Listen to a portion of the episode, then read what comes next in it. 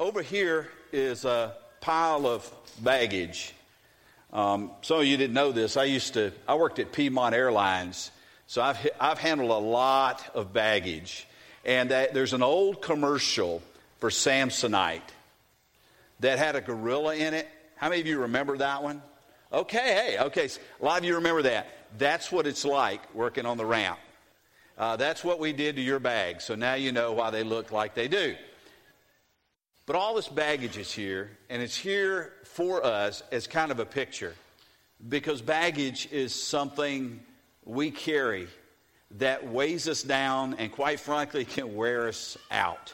Some of you know this full well. You've carried a lot of baggage, it is an invisible weight. Other people don't see the baggage, but a lot of them recognize that you're carrying stuff.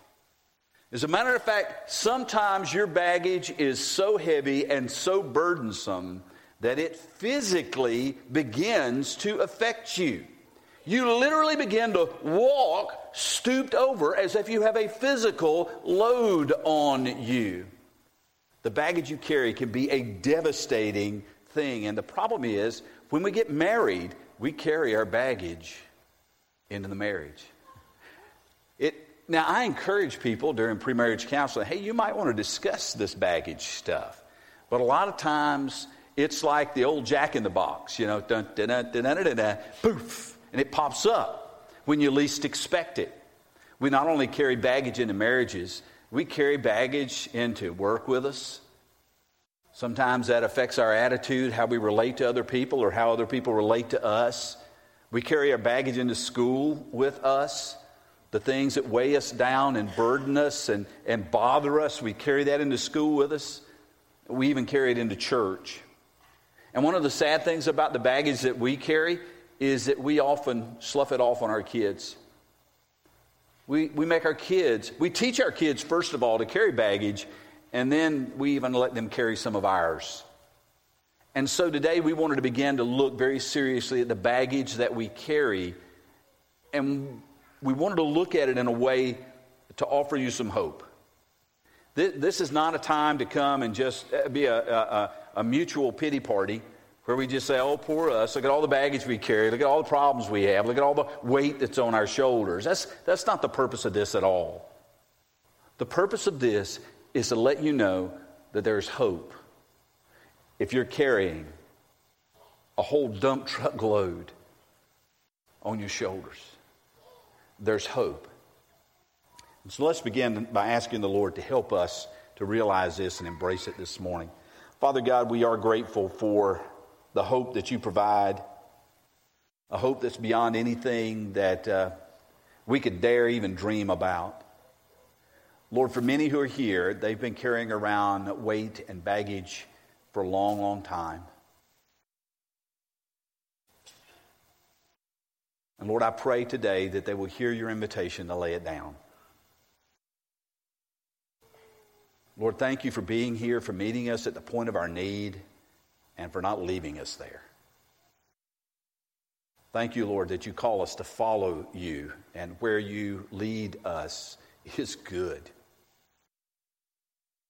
So, Lord, speak to us today and challenge us today, encourage us today, give us some hope. For we pray it in the powerful name of Jesus. Amen. When I was in college, whiteout was my best friend. Now, if you were if you grew up in the I grew up that was before the computer age where everybody had a PC, everybody had a laptop. I, I had a second hand, it was a little blue Smith Corona portable electric typewriter. Now I didn't learn to type on an electric typewriter, but that was that's what I had. That's what I took with me to college. And I typed all my papers on it. And I bought whiteout by the barrel. And I wasn't even that terrible of a, a typer. I mean, I was pretty good. And yet I'd go back and I'd look and I'd find error after error after error. And so, if you're not familiar with whiteout, it's a little white substance. Now they've got a tape that you can use, but at that time it was a bottle that tended to clump up.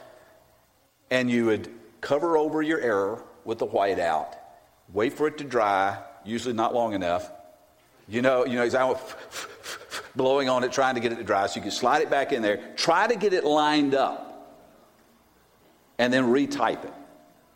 And so Whiteout and I were really good friends. So when, when the computer age came along, I was really excited because uh, delete and backspace replaced Whiteout as my best friends. You can, you can fix a lot of errors with delete and with backspace. But there's no whiteout for the mistakes that we make in life. Well, there's forgiveness, but there's no whiteout. There's no delete button, no backspace button that we can use. And so, what we end up walking away with is regret. And that's the baggage we want to talk about laying down today regret. Because some of you came in with a boatload of it. What is regret? I've, I've got a little lay, a definition that I put together here. I think uh, Webster would agree. Personal regret is a sense of profound sadness or disappointment over something you said or did, or didn't say, or didn't do. In other words, you can have regret over things you've done or things you didn't do, you wished you'd done. As a matter of fact, sometimes those regrets are greater. You can have regrets over the things that you've said to someone or the things that you failed to say, not using the right words at the right time. Sometimes this is done intentionally. If you're in an argument, oh, then you start throwing stuff out. But a lot of times, the things that we regret were things that happened merely by accident. But still, either way, you feel awful about them. And you don't really feel like you have very much peace in your life. I tried to figure out if there was a, an image, a, uh, something that I could portray this for you other than, other than this baggage, this weight that you carry. And literally, the thing I came up with was Pac Man. You know Pac Man? Pac Man, the old video game, you had to move it left, right, up, or down to try to, and, and, you were this little yellow thing going waka, waka, waka, waka, waka, waka, waka. Okay, and you had all these little pill things you were supposed to eat, which I think may be the reasons there's so much pill abuse today. But there were all these pills you had to eat, and you were trying to get around this maze and eat the cherries and oranges and bananas and things like that without the ghost capturing you. But here's the problem there were, seemed to be ghosts around every corner, and I think that's what regret is like. We're just going through life, waka, waka, waka, waka. And around every corner is regret over something said or unsaid, something done or undone. And we can either choose to carry it or we can find a way to lay it down. And I believe that that would be what Jesus would invite us to. Here's what Jesus said Come to me, all who are weary, burdened, weighed down, and I will give you what? rest. Take my yoke upon me, on you, and, and learn from me, for I am gentle and humble in heart, and you'll find rest for your souls. For my yoke is easy, and my burden is light. That's an invitation. That's an invitation to Jesus say, hey, listen, come on, bring your regret with you. But I've got something I want to exchange for your regret. I want you to take that burden off your shoulders because I'm calling you to something else. And what I'm calling you to includes rest. It's easy and it's light because you've been trying to carry all this stuff on your own. But what I'm calling you to do, I'm not calling you to do on your own. Jesus said, I will be with you always to the very end of the age. So, whatever I'm calling you to, I'm there with you. I'm shouldering the load with you. You don't have to carry it all on your own. Now, for those who came in with a bunch of, of regrets, and you go, okay, that sounds good. I hear the invitation, but what do I do with this? What, what's a practical application? Where's the how? I, I like the idea, but where's the how? And I want to share with you some, some really good information, some good advice, if you will. But this is something, if you went to a good counselor, not a bad one, if you went to a good counselor, here are things a good counselor might tell you to do with your regrets. It might tell you to acknowledge your actions or inactions without making excuses. Boy, that makes sense, doesn't it? One of the reasons we carry regret is because we have excuses to try to back them up. We know we ought to lay them down. We know we ought to get rid of them. We ought, ought to do something about it. But we got an excuse for it. And so we tend to keep carrying them. So acknowledge what you've done or not done, what you said or not said. Recognize how your actions or your inactions have impacted others. And that's one of the deals with our baggage. We're not the only one who carries our stuff. Other people are, reflected, uh, are affected by our regrets. The third one up here um, learn from your mistakes. Now you go, well, that, that seems to be a no brainer right there. Learn from your mistakes. I'm told to do that every day. The problem is we don't. What I see in counseling far too often is people who are making the same mistake over and over and over again. The mistake might be a person or a kind of person, or the mistake may have to do with a habit that they have or a tendency in their life. And then the fourth thing we have up here is to make amends wherever possible. In other words, if you can make it up to somebody, you ought to do it. If there's something, and sometimes all it requires is an apology. Sometimes it requires a lot more. Now, as I said, if you went to a good counselor, you could get this kind of information. And this is good stuff. I, I am not downplaying this whatsoever. This is good, practical wisdom on how to deal with your regret. And so write it down, keep it close by, because these are great steps to deal with your regrets. Good advice. But I want to tell you there's something more. There is something deeper. There is a spiritual component that you need to hear about this morning if you want to move beyond your regret and into restoration and hope. I want to share with you a little bit of that spiritual component this morning. We need to understand that regret is one of Satan's subtle tactics to keep us bound up. Think about it. If Satan can keep you burdened, fearful of every corner if Satan can make you think that because of something you've done or said in the past or didn't do or didn't say in the past, that that has somehow stained you so that you can no longer move forward. As a matter of fact, he would really love to have you cowering, whimpering in a corner.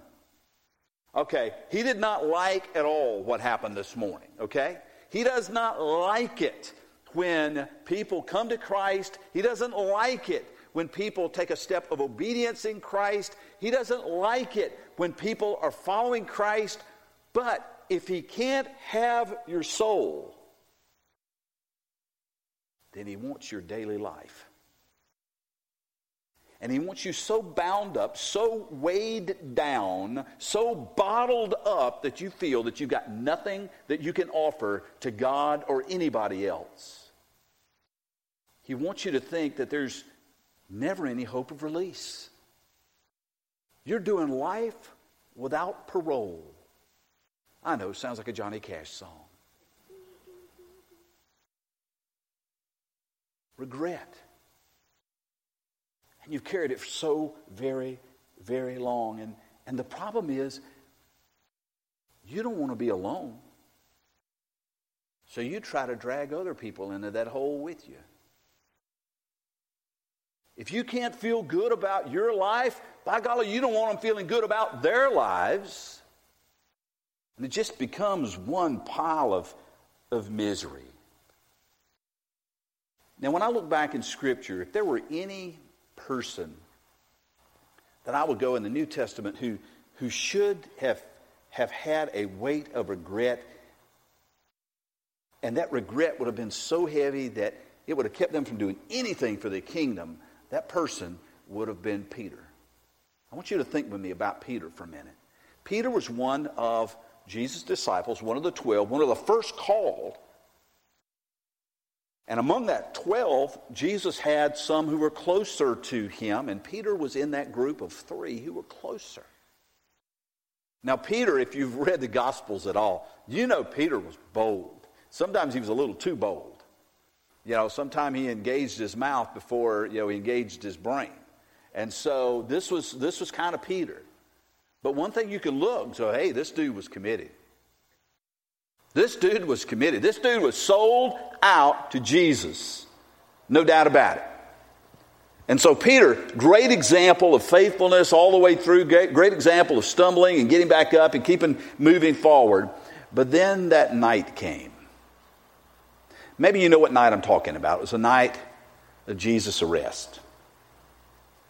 Now, Jesus had told Peter just a little bit earlier, he said, Listen, he said, Every, everybody here is going to fall away. And Peter, I want to let you know that before the rooster crows, you're going to deny me three times. Now, Peter said, No, no, it's not going to happen.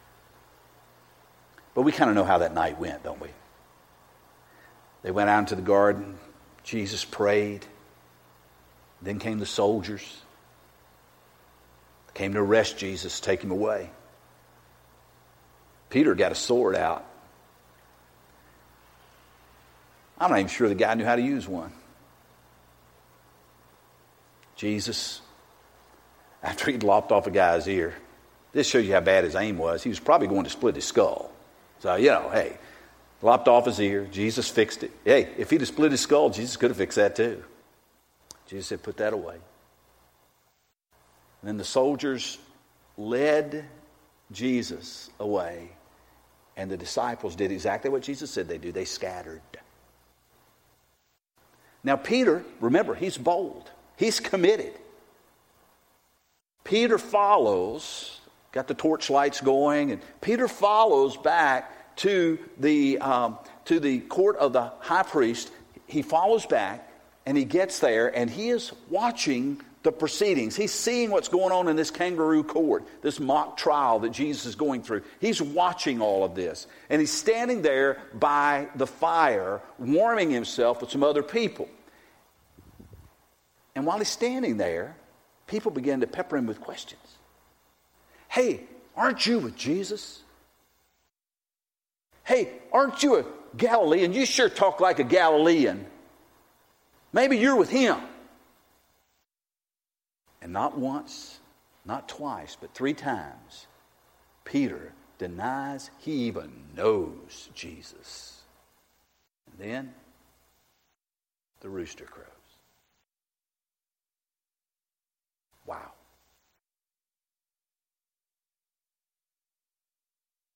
Now he had said, listen, among all these other guys, I'm the one who's going to stick with you. Jesus said, everybody's scattering. Peter says, not me. I don't know about all these other fellows here, but you can count on me. I'm going to be with you. I'm willing to die for you. I'm willing to do anything for you. But just in a few short hours, he had denied Jesus three times. That is the recipe for big time regret. Peter has cast his entire lot with Jesus. I mean, he left everything, his fishing boats, he left everything, his family, left it all behind in order to go and to follow Jesus and to, to be a disciple of Jesus and to go where Jesus was going to go. And now, having, especially having made this bold proclamation, he's got to be weighted down with so much regret and so much remorse over this that he just want to give it all up. Just want to go back out on the water where he could do what he'd always done, just, just fish. And hope somehow that the winds blowing across the Sea of Galilee might blow those memories away of that night. The night that he denied Jesus. Now, if that were the end of the story, that'd be a pretty sad story, wouldn't it be? But it's not the end. And I'd like us to read together how this thing begins to wrap up. You've got your Bibles, it's John 21. If you don't, we'll put it up there on the screen for you. but we're going to look at John 21. We're going to start in verse 1. And we'll move along. Now, John is one of the Gospels. You'll find it in the New Testament Matthew, Mark, Luke, and John. You have to go a little ways to get there if you're not familiar with where it is. Hey, can I tell you, if you are not familiar with where it is and you are, you're looking aimlessly through your Bible right now, hoping to luckily find it, uh, they, they made this neat little thing in the front of your Bible. It'll tell you exactly what page it's on. Okay, I can't tell you what page it's on, but, but you can find it there. And it's also, listen, it's no shame to have tabs on your Bible. That's a quick way to find what you're looking for. So here we go. John chapter 21. I just want to start reading here, and I'm going to read through verse 19, so follow along with me if you would. It said, Afterward, Jesus appeared again to his disciples by the Sea of Galilee, and it happened this way. Simon Peter, there he is Simon Peter, Thomas, also known as Didymus, Nathanael from Cana in Galilee, and the sons of Zebedee, and two other disciples were together. I'm going out to fish, Simon Peter told them, and they said, We'll go with you. That sounds like a bunch of guys, doesn't it? Okay. So they went out and they got into the boat, but that night they caught nothing. They usually fished at night, that was normal. Early in the morning, Jesus stood on the shore, but the disciples did not realize it was Jesus. And he called out to them, Friends, haven't you any fish? No, they answered. He said, Throw your net on the right side of the boat, and you'll find some. And when they did, they were unable to haul the net in because of the large number of fish. Then the disciple whom Jesus loved, that would be John, who's the author of this book, then the disciple whom Jesus loved said to Peter, It is I, the Lord. And as soon as Simon Peter heard him say, It is the Lord, he wrapped, uh, oh, excuse me, uh, John said to Peter, It is the Lord. And Peter heard this, and he wrapped his outer garment around him, for he'd taken it off, and he jumped into the water. And the other disciple, he's still bold. The other disciples followed in the boat, towing the net full of fish, for they were not far from the shore about a hundred yards. And when they landed, they saw a fire of burning coals there with fish on it and some bread. Jesus said to them, Bring some of the fish that you've just caught. So Simon climbed back into the boat and he dragged the net ashore. It was full of large fish, 153. That's a pretty good catch. But even with so many, the net wasn't torn. And Jesus said to them, Come and have breakfast. And none of the disciples dared ask him, Who are you? For they knew it was the Lord. Jesus came and he took the bread and he gave it to him and did the same with the fish. This was now the third time Jesus appeared to his disciples after he was raised from the dead. Now listen, when they'd finished eating, Jesus said to Simon Peter, Simon, son of John, do you love me more than these? Yes, Lord, he said. You know that I love you. Now, Jesus is striking pretty close to home because Peter made it abundantly clear before the betrayal that everybody else can leave you, but I'm not. I'm going to stick with you. I'm the one that loves you. Who loves you, baby? Okay. He said, Yes, Lord, you know that I love you. And Jesus said, Feed my lambs. And again, Jesus said, Simon, son of John, do you love me? And he answered, Yes, Lord, you know that I love you. Jesus said, Take care of my sheep. And the third time he said to him, Simon, son of John, do you love me? Peter was hurt because Jesus asked him the third time, Do you love me? And he said, Lord, you know all things. You know that I love you. Jesus said, Feed my sheep. And he goes on to add, Very truly, I tell you, when you were younger, you dressed yourself and went where you wanted. But when you are old, you will stretch out your hands, and someone else will dress you and lead you where you do not want to go. And Jesus said this to indicate the kind of death by which Peter would glorify God. And then he said to him, Follow me. Now, folks, we don't have time to unpack all of that. I want to tell you, this is a loaded, loaded portion of Scripture. There's so much here, even in the Greek terms that are used in the translation. But for our purposes this morning, as you think about regret, and when we look at Peter, I, I, think some of us, we can identify at least in part with Peter, but we look at him and go, man, I thought I had quite a burden. to have denied Jesus three times, that's, that's quite a burden of regret to carry. And, and so, if there's hope for Peter, then there's got to be hope for me. And I think that there are some principles here from Scripture that we can find that can help us to deal with our regret. And the first one is this Jesus seeks us out in our regret. This is so cool when we've done something that we know has disappointed Jesus, we know has hurt other people and, and hurt ourselves, when we know that that is our lot in life and we carry that regret, Jesus doesn't just casually close the door. When we come to Him, He doesn't go, talk to the hand. He actually comes after us. We're wounded. And like any good shepherd, He goes after that wounded sheep. He didn't abandon him, he didn't abandon her to their own fate. And so Jesus comes to Peter. In his regret, in his remorse, he comes and he seeks him out. And if your life is burdened by regret and remorse, you need to know Jesus is coming after you. Not with a stick, but with his arms open wide.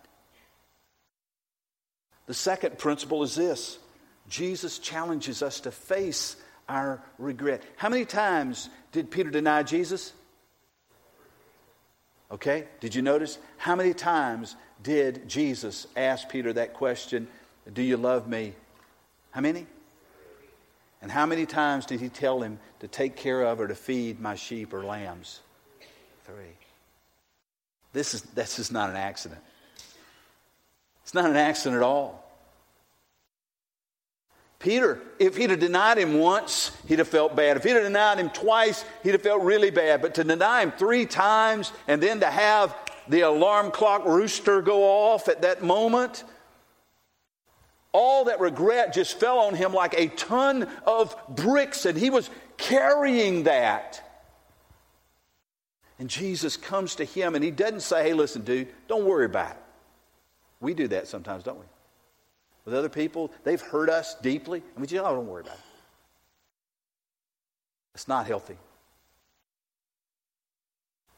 If we're going to deal with this, we need to understand that Jesus doesn't come and tell us to pretend it didn't happen. He comes to say, I know it happened.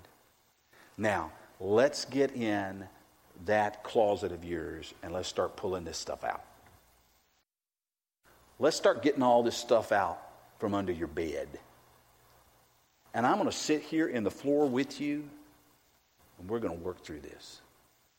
You need to understand the kind of Jesus whom we worship. He is not some God creature that is up in heaven with a lightning bolt who's just waiting to catch you do something wrong and then to strike you down.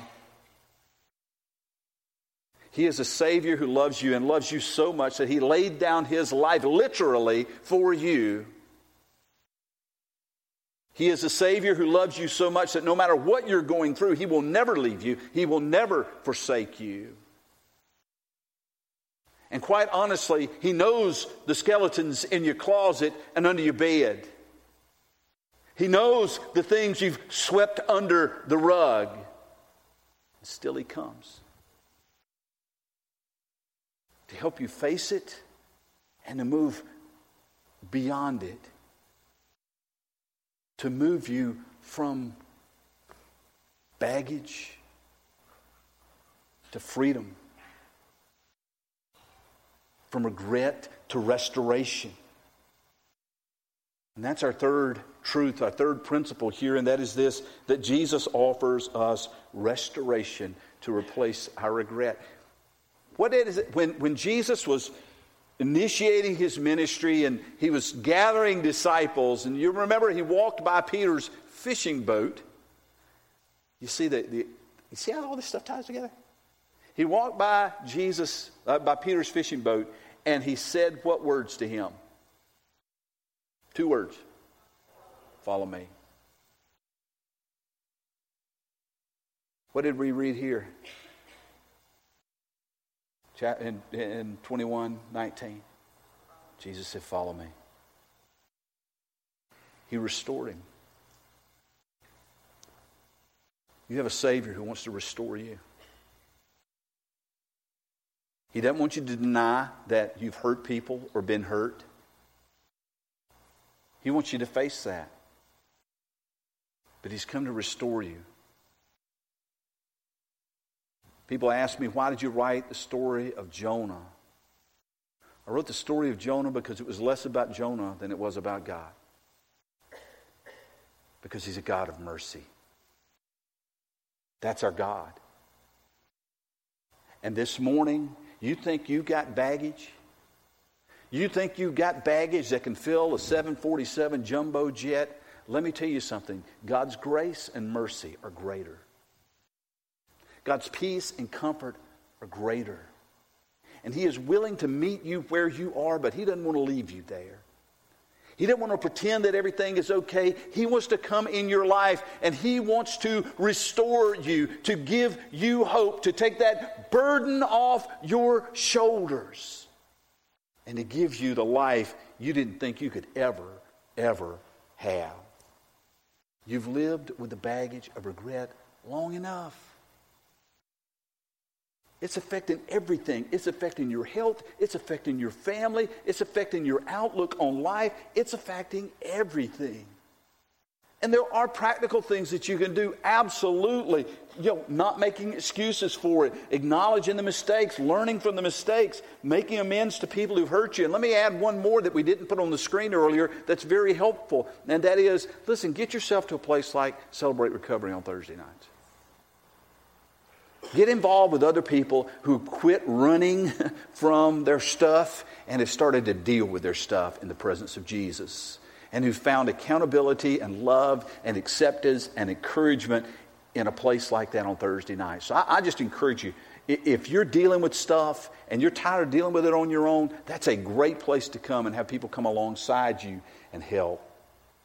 There are some things that you can do. But there's something only Jesus can do.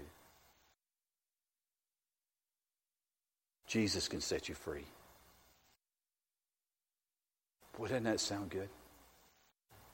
Jesus can set you free. And he said, if the Son sets you free, then you're free indeed. In other words, if the Son sets you free, you're really free really and truly free. You may need that today. And the first thing that you can do is exactly what we said at the very beginning, and that is accept that invitation that Jesus offers. Come.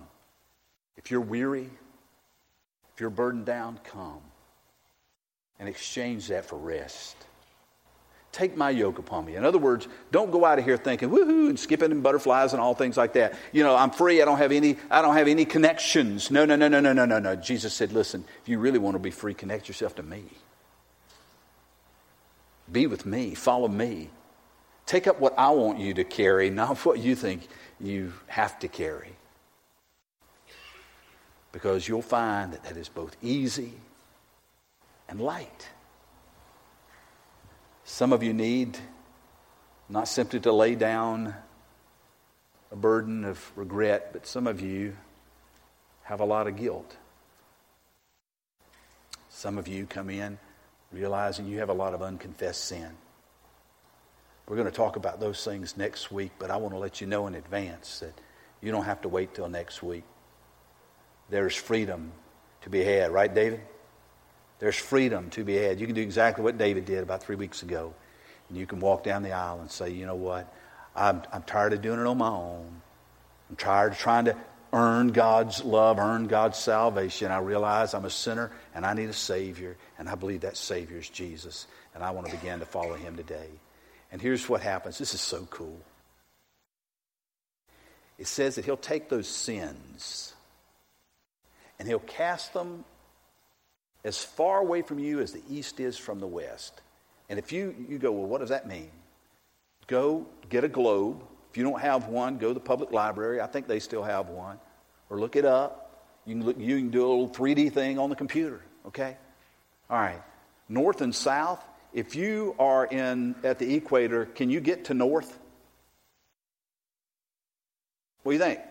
Yes. If you just keep going north far enough, you'll get to north, okay?